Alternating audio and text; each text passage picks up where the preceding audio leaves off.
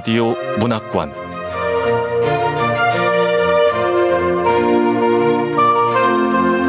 한국 단편 문학 특선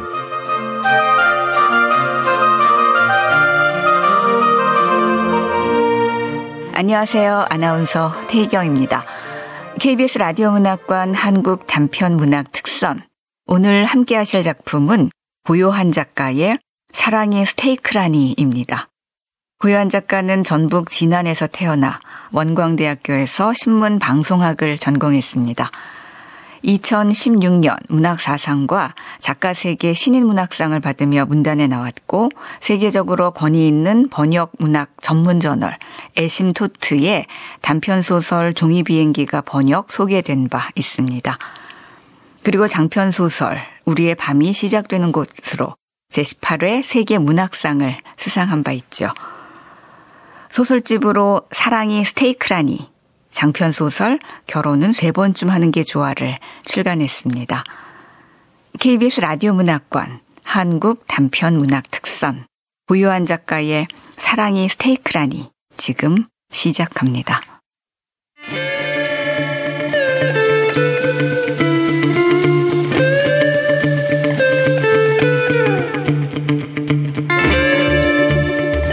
사랑이 스테이크라니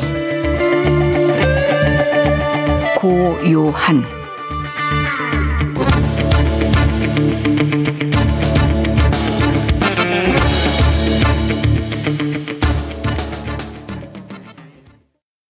브림 클리닉에 가는 날, 난 제임스를 만났다. 인터넷 카페에 올린 글대로 제임스는 체격이 좁고 이목구비가 뚜렷했다. 진하게 쌍꺼풀 진 눈, 우뚝한 코, 선명한 입술. 키는 나와 비슷한 180cm였고 영국 유학파였다. 지금껏 만난 남자 중에서 가장 이상적이었다. 첫눈에 나보다 10살이 어린 제임스가 마음에 들었다. 가볍게 커피 한 잔만 할 생각으로 나왔다가 제임스를 보고 마음이 바뀌어 저녁은 뭐로 할 거냐고 물었다.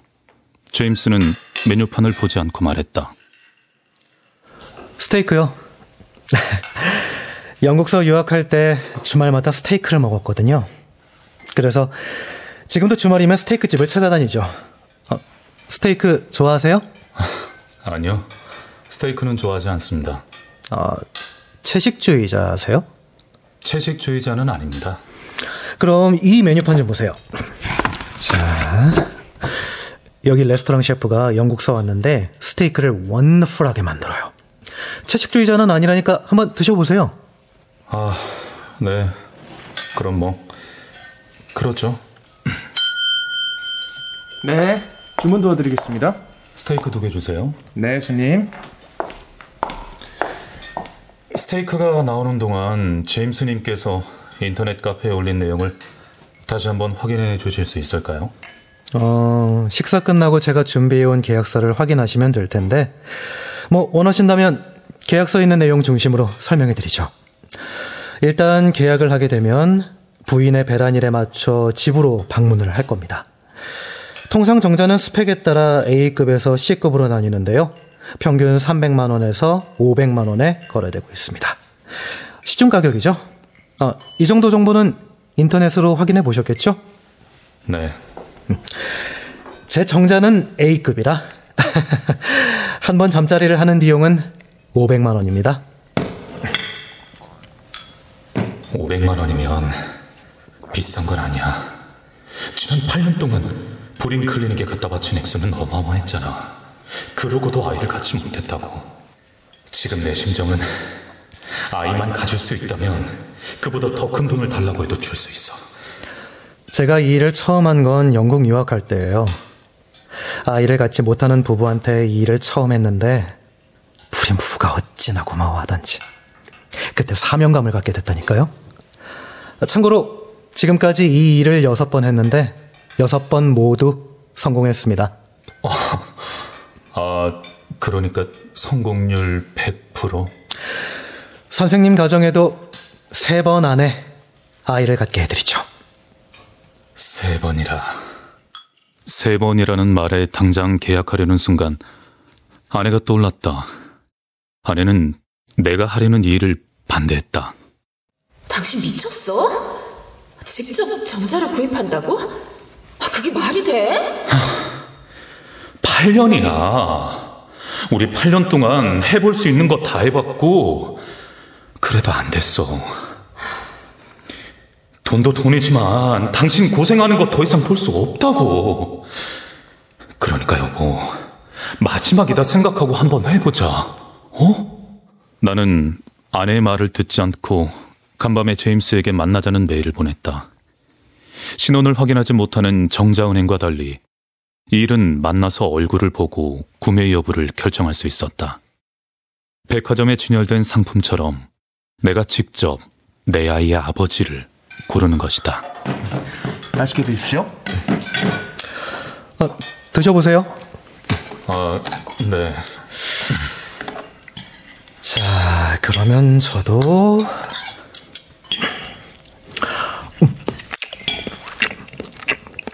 음, wonderful.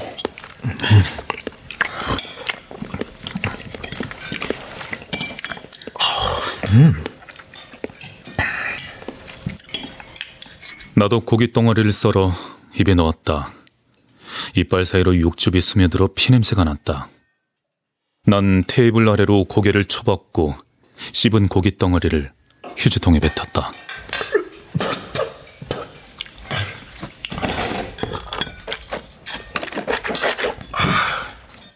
역시 내 입에는 맞지 않았다.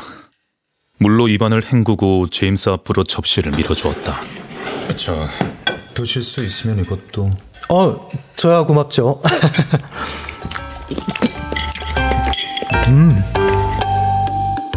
제임스는 빙긋이 웃고 내 접시에 있는 스테이크를 먹었다. 접시에 시뻘겋게 고인 핏물까지 포크로 훑어먹는 걸 보자 속이 니글거렸다. 니글거리는 속을 달래려고 피클을 씹으며 건너편에 있는 백화점을 바라보았다. 내가 일하는 백화점이었다. 폐점 시간이 지났는데도 백화점 앞에는 쇼핑을 마친 사람들이 종이 가방을 들고 여기저기 서 있었다.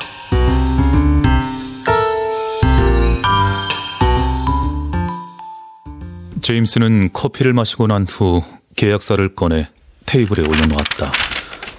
자, 계약서입니다. 확인하시고 서명하시면 돼요. 네. 설명하신 내용 그대로네요. 아, 당신 왜 이래? 정말 계약할 거야? 성공률 100%인데 다른 남자와 계약하면 안 돼. 또 아내가 떠올랐지만 제임스가 다른 남자와 계약할까봐 사인을 했다. 제임스가 간 후 나는 천천히 자리에서 일어났다. 그때 뒷자리에 앉은 백화점 여직원과 마주쳤다. 과장님, 안녕하세요. 저 신생아용품에서 일하는 아, 네. 아, 저녁 먹으러 왔나 봐요. 네 스테이크 먹고 싶어서 저 과장님 바로 뒷자리에 있었는데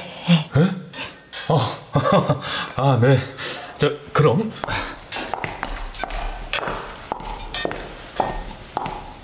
내가 제임스하고 나누는 얘기를 들은 건 아니겠지? 당황했지만 별다른 내색은 하지 않았다.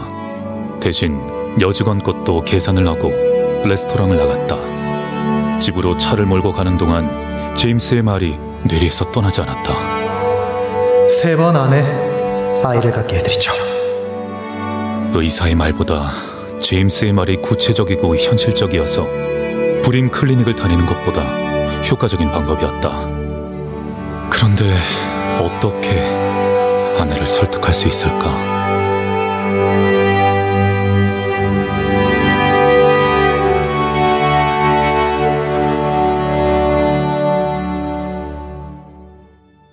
잠자리에 들기 전 난 아내에게 제임스 이야기를 꺼냈다.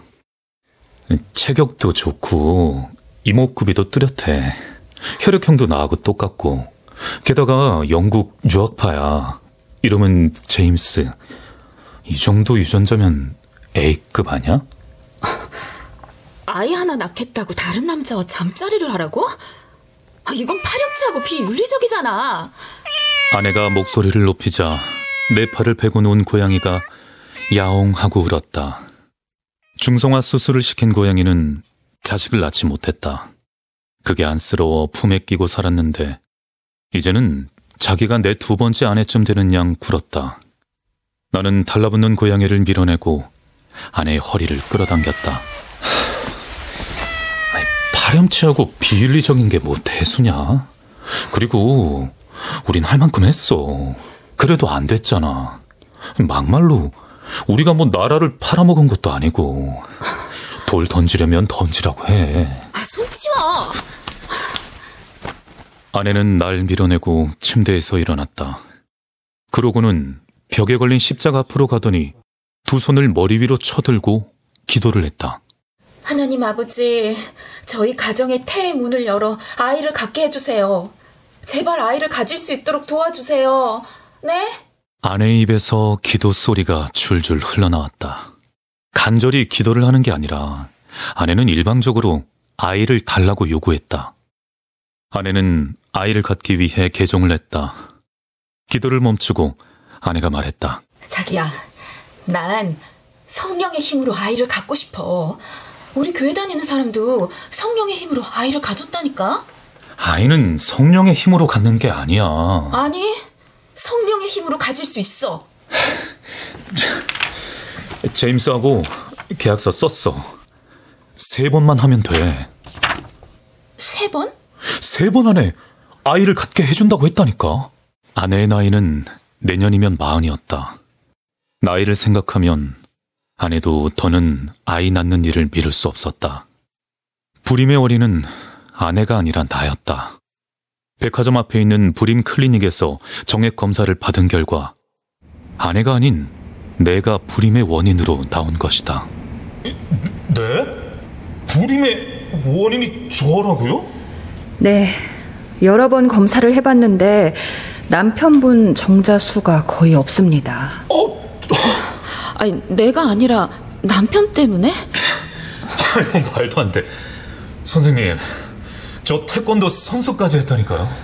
아, 다른 불임 클리닉 가서 검사를 해보셔도 결과는 같을 겁니다. 말도 안 돼. 나 때문에 애기가 안 생긴 거였어. 황당하고 어이가 없었지만 의학의 힘으로 아이를 갖기 위해 불임 치료를 받았다.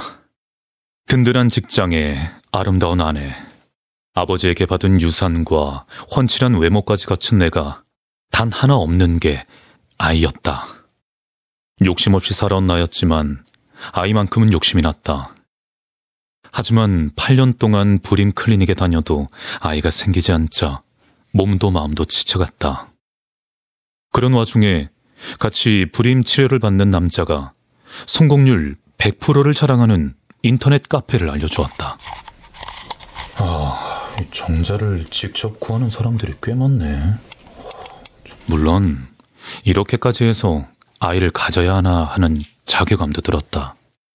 아내 말대로 파렴치하고 비윤리적인 일이었다. 그런데 이건 아니야 하면서 결국 인터넷 카페에 들어가 나와 혈액형이 똑같은 남자를 찾았다. 다른 남자의 몸을 빌어서라도 아이를 낳고 싶었다. 다른 남자의 몸을 빌린다 해도 내 아내가 나오면 내 아이지.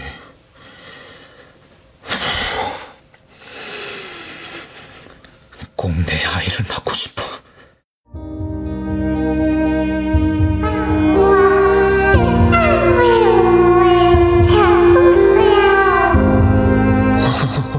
어, 그래, 그래, 그래. 우리 꼭 만나자. 꼭.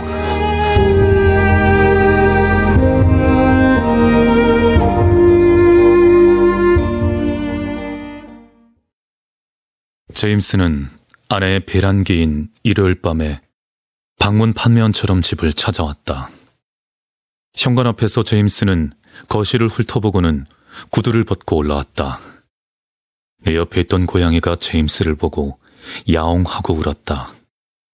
제임스는 발로 고양이를 밀어내고 벽에 걸린 결혼 사진 앞으로 갔다. 사모님이 아주 미인이네요. 네? 네. 듣기 싫은 말은 아니지만 이런 자리에서 들어 그런가 기분이 영 별로네. 아, 저기가 안방입니다. 아, 네.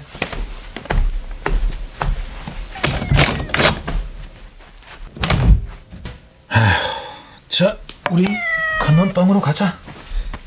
나는 제임스를 안방에 들여보낸 후 고양이와 건넌방으로 들어갔다.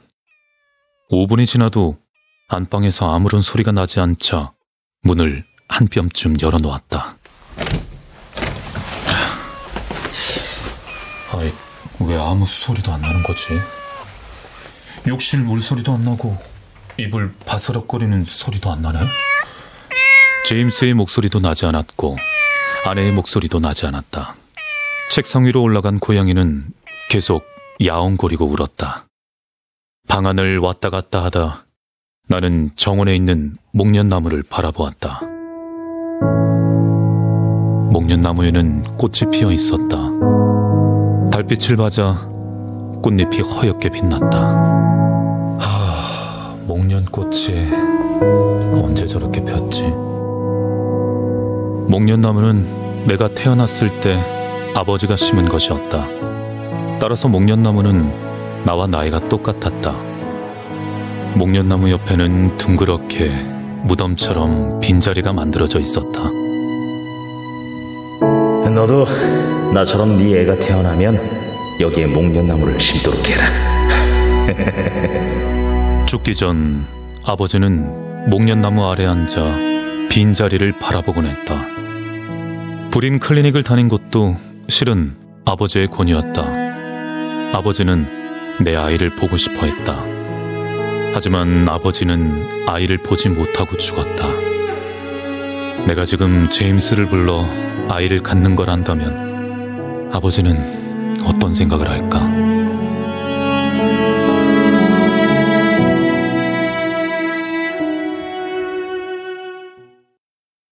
10분이 지나도 안방에서는 아무런 소리가 나지 않았다. 속이 탔다. 쉽게 제임스를 받아들이지 못하는 아내의 마음을 이해하면서도 한편으로는 어서 일이 시작되길 바랐다. 목덜미에 난 땀을 훔치는데 안방에서 이불이 바스락거리는 소리가 났다. 어?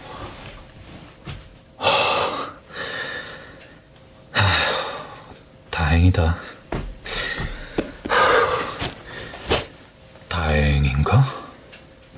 그래, 다행이지. 한 방에 끝내면 좋을 텐데. 안도의 한숨을 쉬고 목덜미에 땀을 훔쳤다. 들어간 지 15분 만이었다. 제임스가 아내와 관계를 갖는 시간은 30분으로 정해져 있었다. 잘하면 한 번에 아이가 생길 수 있었다. 마음을 가다듬고 나는 인터넷 카페를 알려준 남자가 선물한 남성 태교책을 읽었다. 첫 문장을 읽다 남성 태교책을 덮었다. 제임스 때문에 도저히 책을 읽을 수 없었다. 잘 하고 있겠지. 아, 왜 이래요? 헐, 아, 지금 싸우는 거야? 좀 벌려봐요. 야, 이러면 흥분이 되질 않잖아요. 조금 더요. 이렇게요? 좋아요. 아주 좋아요. 자, 조금만 나를 안아주시면. 왜 안아요, 내가? 아니, 아, 그렇게 정색하지 말고, 제가 남편이라 생각하고 해봐요. 예? 남편요? 남편이 아닌데 그게 말이 돼요? 말이 안 되니까 남편이라 생각하라는 거죠. 너무 수동적으로 하면 아이가 잘 들어서질 않는다고요. 이게 다 아이를 갖기 위해 하는 거잖아요. 이렇게요? 그래요. 좋아요. 아주 좋아요. 자, 조금만 더 다리를 벌려봐요. 원더풀하게. 저씨. 아우, 아니, 아니, 아니야. 한 방. 그래, 한 방. 포르노 대사 같은 제임스의 말에 화가 났지만 원더풀하게 참았다. 원더풀한 아이를 가질 수 있다면 그걸로 용서됐다. 제임스는 정확히 30분 만에 일을 마치고 나와 대문 앞에 세워둔 자신의 외제차에 탔다. 외제차가 M 아파트 너머로 가는 것을 본 후 제임스의 계좌에 500만 원을 넣고 거실로 나갔다. 안방은 고요했다. 스탠드 불빛도 새어나오지 않았다. 문 손잡이를 돌렸지만 안에서 잠겨 있었다. 저, 여보. 여보. 여보. 문 좀 열어봐. 노크를 해도 아내는 문을 열어주지 않았다. 안방에 들어가지 못하고 고양이와 소파에 누웠다.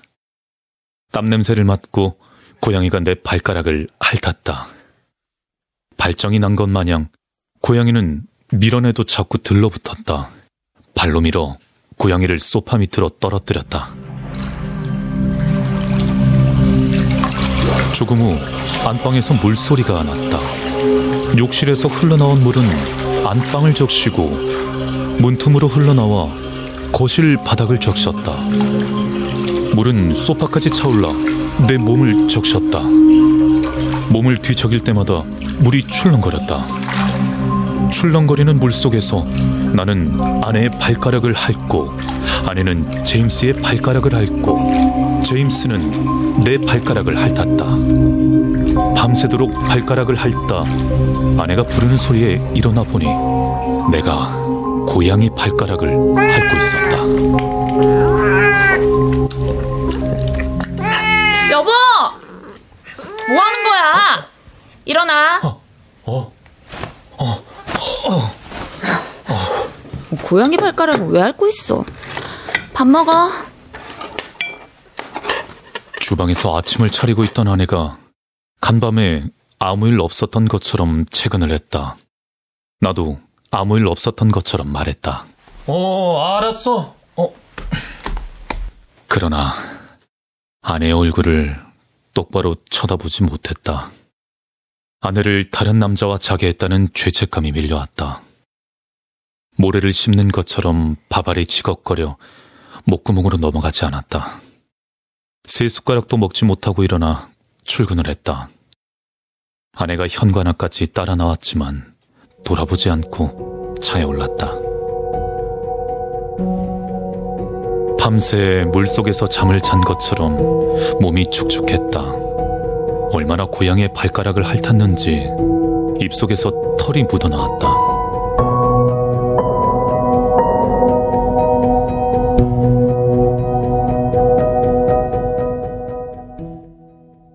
백화점에 도착하자마자 봄 세일 마케팅 회의를 했다. 회의실 창문 너머 내가 다닌 브림 클리닉이 보였다. 봄 세일 상품은 결정이 됐고 사은품으로는 뭐가 좋을까요? 아, 이제 백화점 직원들 눈을 피해 브림 클리닉에 다닐 필요는 없어. 그리고 난 뭐잖아. 아빠가 될 테고. 아, 아빠가 된다고 생각하니까 회의 시간이 하나도 지루하지 않네. 아, 과장님. 뭐 기분 좋은 일 있나 봐요. 계속 웃고 계시게.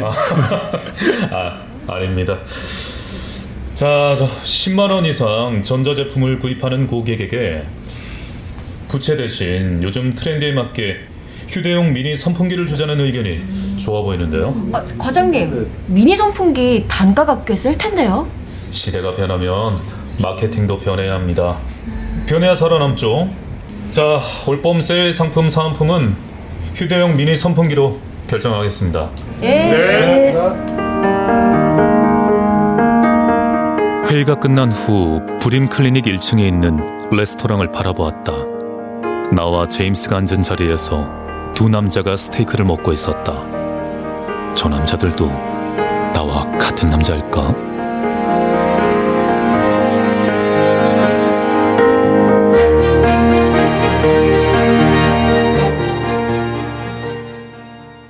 이주일이 지난 후 아내는 임신 테스트를 했다.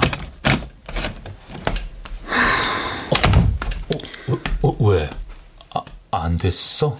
어, 몇 번 해봤는데 테스트기에 줄이 하나밖에 나오질 않네. 두 번째도 임신이 되지 않았다. 아내는 실망한 표정이 역력했다. 내 나이가 많아서 임신이 안 되나 봐. 세 번째 다녀간 후에도 임신이 되지 않자 아내는 따졌다. 세 번 안에 아이를 갖게 해준다며. 이게 뭐야? 여보, 진정 좀 해. 어? 임신 안 된 거 내가 너무 수동적으로 해서 그랬나 봐. 자, 자기야, 한 번만 더 하자고 그래. 어? 한 번만 더 하자고 그러라니까. 이전과 달리 아내는 적극적이었다. 어쩔 수 없이 제임스에게 전화를 걸었다. 세 번째도 임신이 안 됐으니까 네 번째는 서비스로 해드릴게요. 제임스에게 아내의 다음 배란일을 알려주고 전화를 끊었다. 제임스가 네 번째 온 날, 나는 제임스를 끌고 건넌방에 들어가 남성 태교책을 보여주었다. 저, 제임스, 이건 내 말이 아니라, 자, 여기 저 남성 태교책에 분명히 나와 있는 거예요. 여자가 오르가즘을 느낀 다음에 사정해야 아들이 생길 확률이 더 높다고 하니까 10분, 예, 10분 더 해주세요. 10분 더요? 순간 제임스의 얼굴에 미소가 어렸다. 제임스가 안방에 들어간 후 얼마 안 돼 끈적끈적한 목소리가 들렸다. 오늘은 적극적으로 할게요. 그러니까 사모님도 수동적으로 하지 말고 제가 남편이다 생각하고 하면 돼요. 네, 알았어요. 파이팅! 아, 더. 또다시 목덜미에 땀이 났다. 그 사이로 아내의 신음소리가 들렸다. 그러다 깜빡 졸았다. 눈을 떠보니 12시였다. 안방문을 열고 들어갔다. 스탠드 불빛 아래 벌거벗은 제임스가 개구리처럼 사지를 늘어뜨린 채 아내의 배 위에서 자고 있었다. 나는 털이 수북한 제임스의 다리를 잡고 침대에서 끌어내렸다. 백화점에서 진상 고객을 대할 때처럼 차갑게 말했다. 야, 제임스. 내가 10분을 더 하랬지. 집사람 배 위에서 자라고 했어? 아니 오르가즘을 느끼게 하는 사정하라고 해서 아 그래서 저도 모르게 그만 제임스는 후다닥 바지에 두 다리를 끼워 넣었다. 바지 자락에 스탠드가 걸려 고양이의 머리통에 떨어졌다.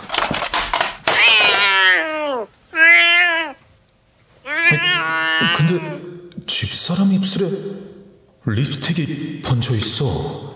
설마 키스까지 한 거야? 저는 이만 가보겠습니다.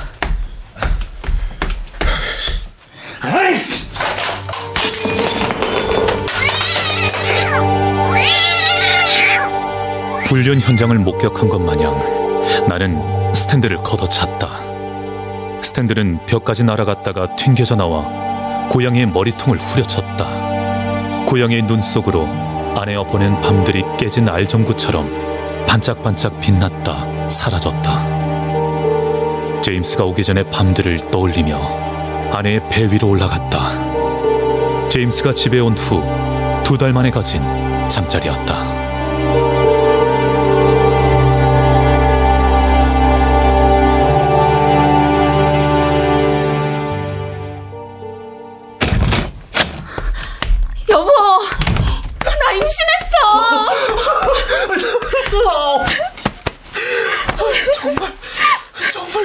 여보.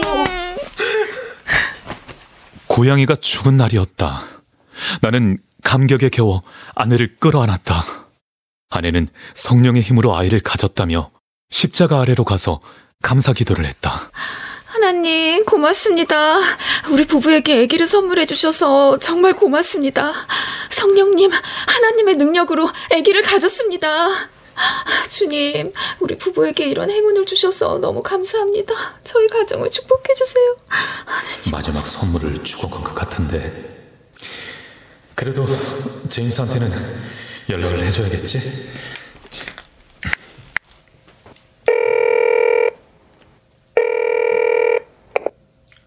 네, 제임스입니다. 제임스, 우리 집사람 임신했습니다. 아, 축하합니다. 뭐 뭐야? 집사람이 임신했다는데 왜 제임스 목소리에 힘이 없어? 사명감 갖고 일한다며? 설마 순간의 성적 쾌락을 찾아다닌 거야? 순간 제임스가 결혼 사진 속의 아내를 뚫어져라 쳐다보던 모습과 10분 더 하라고 했을 때 얼굴에 번진 미소가 떠올랐다. 10분 더요?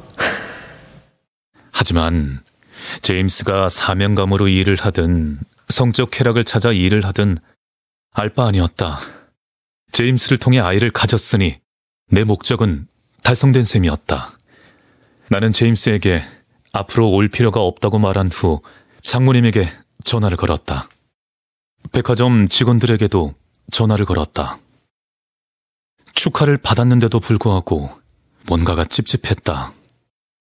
그것은 장모님 때문도 아니었고 백화점 직원들 때문도 아니었다. 그래. 제임스 때문이야. 뱃속의 아이는 제임스 아이니까. 아니, 근데, 제임스가 네 번째 온 날, 나도 아내와 잠자리를 했어. 내 아이일지도 몰라.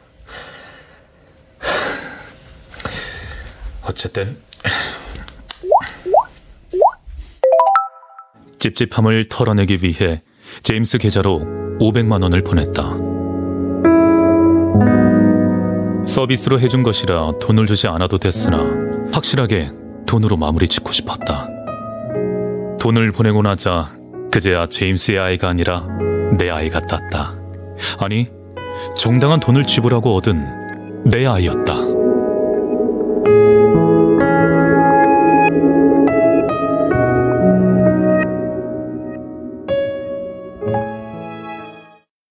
임신한 아내를 위해 가장 먼저 파출부를 불렀다. 파출부는 이틀에 한 번씩 와서 청소와 세탁을 했다. 요리도 해주었다. 파출부가 다녀간 날에는 아내가 좋아하는 잡채가 식탁에 놓여 있었다. 그러나 아내는 잡채를 먹지 않았다. 어? 이상해. 못 먹겠어. 아니, 당신 잡채 좋아했었잖아. 그러게. 신기하네. 어, 잡채 생각만 해도, 어, 어, 울렁거려. 귤도 임산부에 좋다 그래서 일부러 사온 건데. 아, 귤도 못 먹겠어. 아니, 저 뱃속에 있는 애를 생각해서라도 뭘 좀 먹어야 되는데. 뭐, 먹고 싶은 거 없어? 음, 스테이크. 스테이크? 아니, 당신도 나처럼 스테이크 좋아하지 않잖아. 그래서 결혼 후엔 같이 스테이크를 먹은 적이 한 번도 없었고. 어, 아, 그랬는데 지금은 먹고 싶어. 임신하면 식성도 달라지나 싶어 퇴근길에 백화점 식품 매장에서 한우로 만든 최고급 스테이크를 사왔다. 아내는 포장지를 뜯고 나이프로 접시에 놓인 고기 덩어리를 잘라 먹었다. 한 조각 먹다 말겠거니 했는데 아내는 포크에 묻은 양념까지 빨아먹었다. 아, 왜 이렇게 스테이크가 당기는지 모르겠어. 어? 제, 제임스? 순간 왜 스테이크를 먹던 제임스가 떠올랐을까? 그제야 나는 아내가 스테이크가 당긴 이유를 알았다. 포크를 집어 허겁지겁 스테이크를 먹었다. 제임스의 아이를 내 아이로 만들려면 스테이크쯤은 얼마든지 먹을 수 있어야 했다. 음. 음, 사실 나도 스테이크 좋아해. 어, 당신이 스테이크를 좋아한다고? 식성은 쉽게 변하지 않던데. 아유, 무슨 소리야. 얼마 전에도 영국 셰프가 만든 스테이크를 먹었는 걸 원더풀하게. 거기가 어디야? 아내가 의자를 당겨 앉으며 물었다. 나는 제임스와 같다는 이야기는 빼고 백화점 앞에 있는 레스토랑이라고 말했다. 아내는 불임 클리닉에 갈 때마다 그 레스토랑을 봤다고 했다. 나는 아내와 일요일 저녁에 레스토랑에 가기로 하고 남은 스테이크를 먹었다. 속이 니글거려 토할 것 같았지만 제임스처럼 접시에 고인 핏물까지 긁어 먹었다.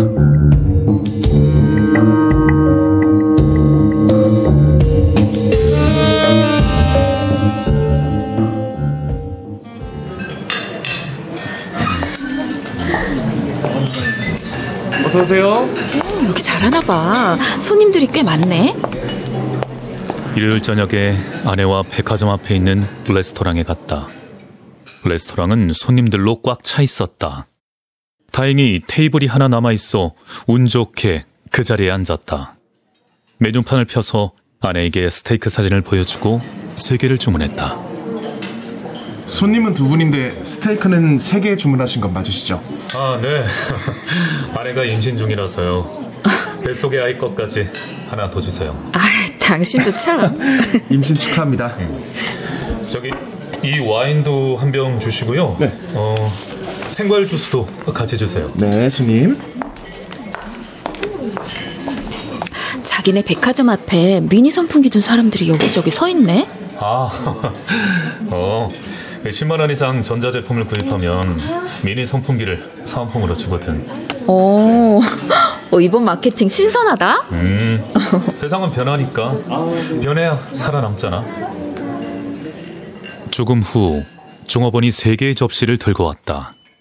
종업원은 아내와 내 앞에 접시를 내려놓고 아내와 나 사이에 나머지 접시를 내려놓았다. 아내는 스테이크를 보자마자 한 입 먹더니 말했다. 음, 음, 맛있어. 그래? 음. 음. 어서 오세요. 제임스다. 아니, 제임스가 왜? 그때 문을 열고 들어오는 남자와 눈이 마주쳤다. 제임스였다. 백화점에 갔다 왔는지 제임스의 손에는 미니 선풍기가 들려 있었다. 못 본 척 고개를 돌리려는 찰나에 제임스가 다가와 오래된 선배를 만난 것 마냥 인사를 했다. 안녕하세요. 아, 네. 안녕하세요. 아, 네. 제임스는 내 손을 빼내고 아내 앞으로 가서 인사를 했다. 당황한 아내가 얼굴을 붉혔다. 내 목덜미에서는 땀이 났다. 인사를 하고 난 뒤에도 제임스는 할 말 있는 사람처럼 가지 않고 옆에 서 있었다. 그렇다고 가라고 할 수도 없었다. 어떻게 이 순간을 모면할까 하고 있는데 바로 앞쪽에 앉은 여자가 뒤를 돌아보았다. 신생아용품 매장에서 일하는 여직원이었다. 어, 과장님! 또 스테이크 드시러 오셨나봐요. 아, 네. 이 여직원이 제임스를 이상하게 보면 안 되니까 일단 일행인 것처럼 앉히자. 아, 저 아, 앉을래요, 제임스? 어, 네. 어, 스테이크를 세 개나 시켰네요. 제가 올 줄 아셨나 보죠?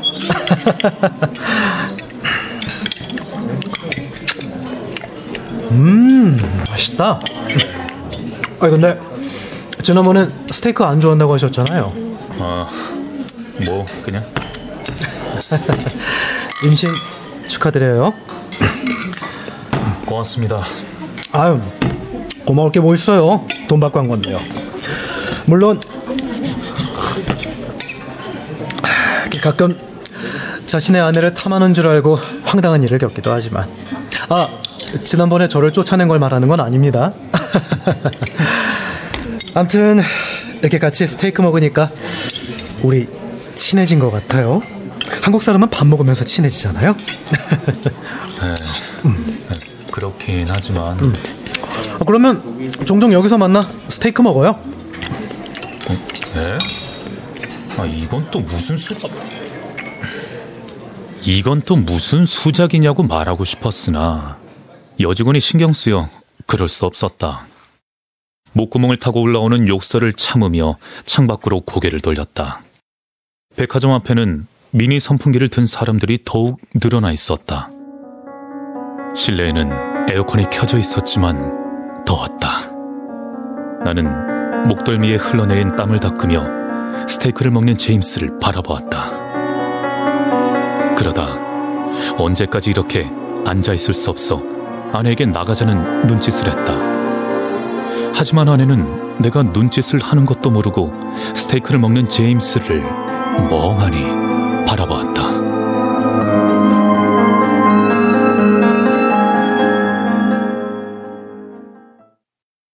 다음날 나는 백화점에 출근하자마자 신생아용품 매장으로 갔다. 신생아용품을 두 박스 사서 집으로 배달시켰다. 퇴근해서 집에 가자마자 백화점에서 배달된 상자를 풀어 건넌방을 아이 방으로 꾸몄다. 정원에 목련나무가 보이도록 아이 침대를 놓고 그 옆에는 유모차와 모기장과 기저귀를 놓았다. 방을 꾸미고 나서 아내에게 스테이크를 구워주었다. 어, 잘 익었네. 자, 스테이크야. 맛있게 익었네. 어, 먹어. 아, 당신이나 많이 먹어. 난 이제 보기만 해도 역겨워. 그래? 스테이크가 먹기 싫대.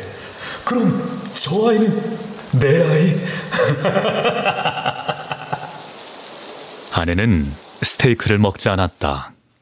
이유가 궁금했지만 묻지 않았다. 말을 하지 않아도 그 이유를 알았다. 아내는 다음 날도 스테이크를 먹지 않았다. 냉장고에는 점점 백화점에서 사다 놓은 스테이크가 쌓여갔다. 그러던 어느 날 밤에 자다 깨어나 보니 아내가 보이지 않았다. 불도 켜지 않은 주방에서 아내가 무언가를 굽고 있었다. 내가 부르는 소리를 듣지 못하고 아내는 프라이팬에서 무언가를 집어먹었다.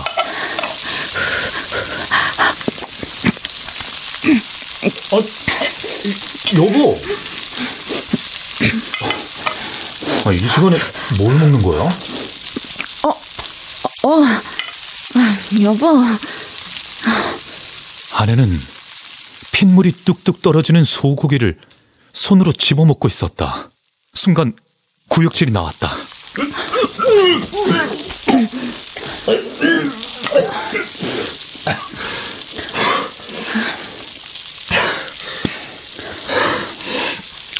여보, 차라리 우리 아이 치우자. 왜? 당신 아이가 아니라서? 아니, 아니, 아니, 아니야. 내 아이일 수도 있어. 맞아. 당신 아이일 수도 있어. 제임스가 네 번째 온 날 당신과도 했으니까. 주님이 마침내 내 기도를 들어주셨구나 생각했지. 그런데 스테이크를 먹는 제임스를 보면서 제임스 아이라는 걸 확신했어. 아, 스테이크가 담긴 이유를 마침내 알게 된 거야. 그러니 어떻게 스테이크를 먹을 수 있겠어. 스테이크 먹는 제임스를 보지 않았다면 집사람은 내 아이라고 생각했을까? 그렇진 않았을 거야. 단지 집사람은 내 아이라고 믿고 싶었을 뿐이야. 그게 마음이 편했을 테니까. 그래야만 제임스와 잤던 일이 없던 게 될 테니까. 내가 제임스의 아이를 내 아이로 만들려고 했던 것처럼 집사람도 제임스의 아이를 내 아이로 만들려고 했나 봐. 근데 여보, 나도 이제 스테이크 좋아해. 내 아이일 수도 있다니까? 내가 아이를 지우자고 말한 건 앞으로도 계속 제임스 아이라고 생각할까봐. 그래서. 아이는 지울 수 없어.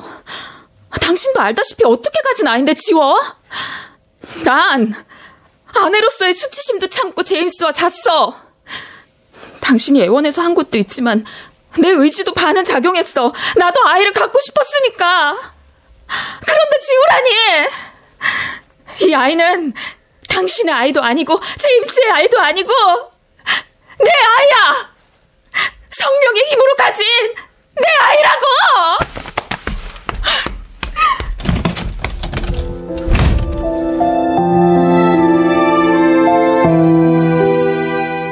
아내는 건넌 방으로 가서 문을 잠궈버렸다. 나는 건넌방 문을 주먹으로 쾅쾅 때렸다. 아내는 문을 열어주지 않았다. 다음 날도, 그 다음 날에도.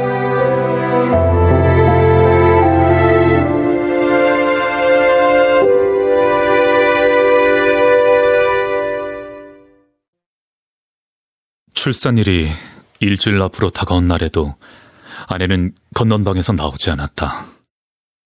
아내는 내가 출근하면 건넌방에서 나와 밥을 먹고 목욕을 했고 산부인과에 갔다 왔다.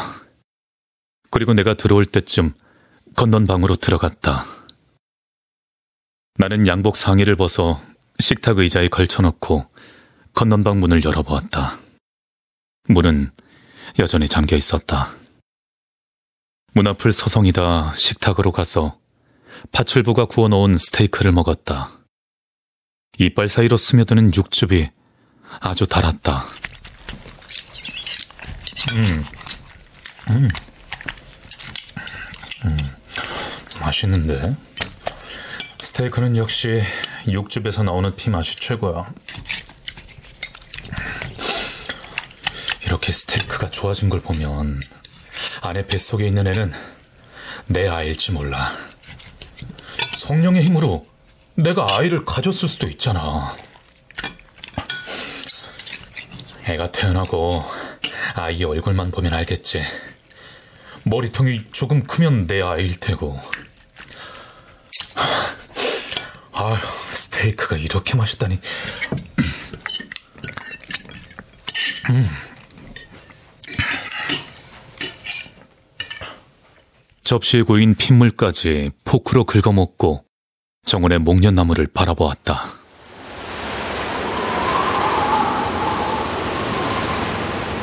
꽃이 피었던 목련나무에는 이제 눈이 쌓여 있었다. 목련나무의 그림자는 점점 거실 안쪽까지 검게 드리워졌다. 이 겨울이 가면 목련나무에는 꽃이 필 것이다.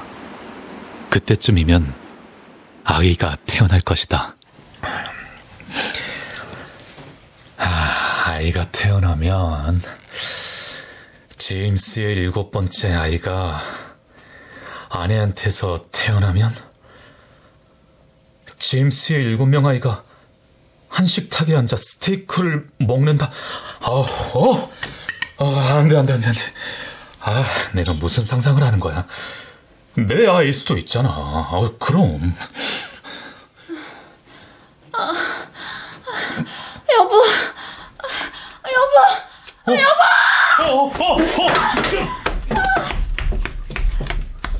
포크를 든채 건넌방으로 뛰어가 어깨로 문을 밀쳤다. 문은 열리지 않았다. 반대쪽 어깨에 힘을 주고 더 세게 문을 밀쳤다. 문이 열리면서 방바닥에 널브러진 아내가 보였다.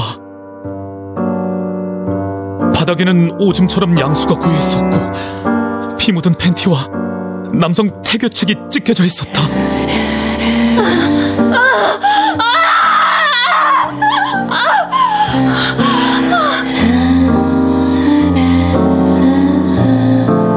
진통이 오는지 아내는 괴성을 지르며 두 다리를 벌렸다.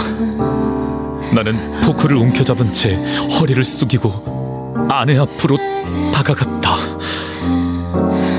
아내의 그곳이 조금씩 벌어지면서 스테이크처럼 생긴 머리가 삐져나왔다.